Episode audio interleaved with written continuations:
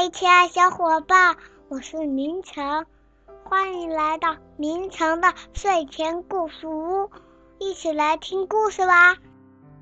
今天我们继续来讲大卫小朋友的故事。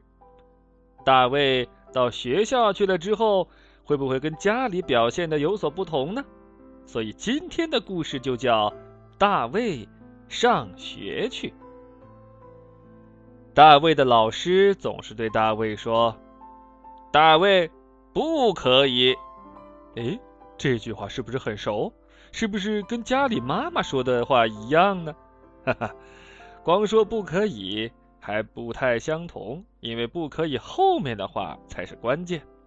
大卫，不可以大叫，不可以推人，不可以在走廊上奔跑，等等等等。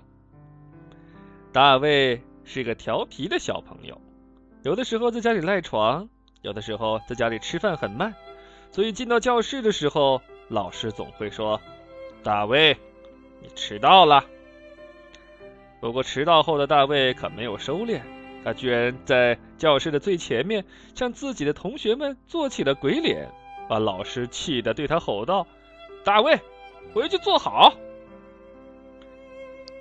回到自己的座位上之后。大卫从书包里掏出来了好吃的，大家猜猜是什么？原来是口香糖。上课可以这样做吗？当然不可以。所以老师又在批评他：大卫，上课不可以吃口香糖。把口香糖吐掉的大卫终于开始听课了。不过，活跃的性格让他非常的积极。他常常在没有举手的时候抢先回答老师的问题，所以老师会告诉他：“大卫，回答问题要先举手。”语文课上完了，到美术课时间了。大卫这下子又找到了发泄精力的时候，他要会干嘛呢？原来啊，他把颜料涂在手上，然后开始用手抓前面女同学的。花裙子，老师会怎么说？大卫，手不要乱碰。什么都不能做。大卫觉得太无聊了，他把头转向窗外，发起了呆。哦，外面的云彩好像巨人呐！咦，那块云彩好像恐龙啊！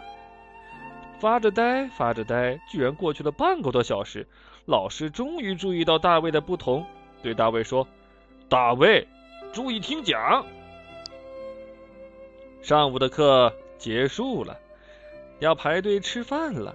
可是大卫才不管这些呢，他端着自己的盘子和碗，直接走到了厨师跟前。厨师也看不下去了，对他说：“大卫，排队你不知道吗？还没吃饱饭呢，食堂里……”又喧闹起来了。老师过去一看，果然，喧闹的源头又是大卫。大卫和一个小朋友在食堂里打了起来。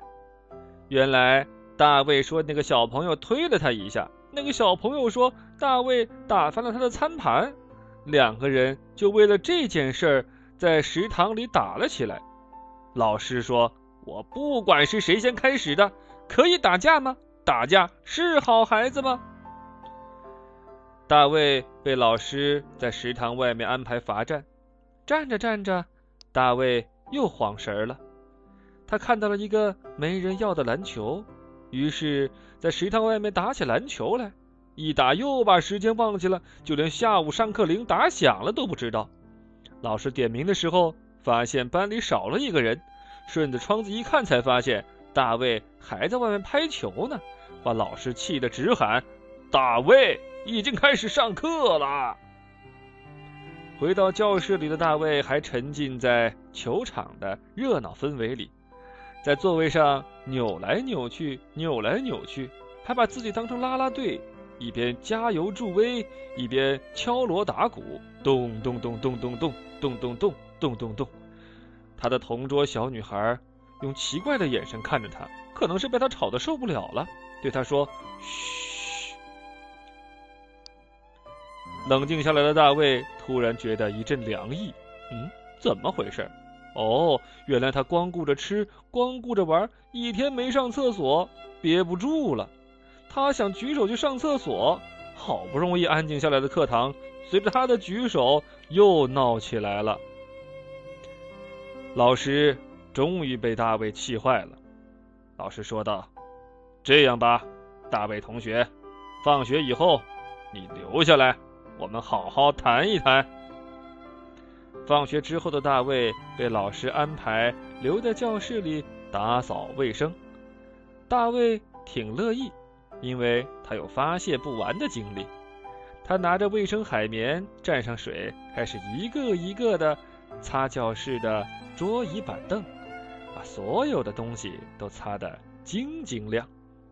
老师问他：“大卫，做完了吗？”大卫点点头。老师过来一看。摸摸他的头，给了他一颗小星星，还表扬他说：“做的很好，大卫。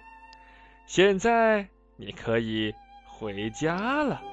但是你要记住，如果你在上学的时候能和你被留下来的时候表现一样好，那你就是全世界最棒的小朋友了。”好了。亲爱小伙伴，感谢你收听，再见。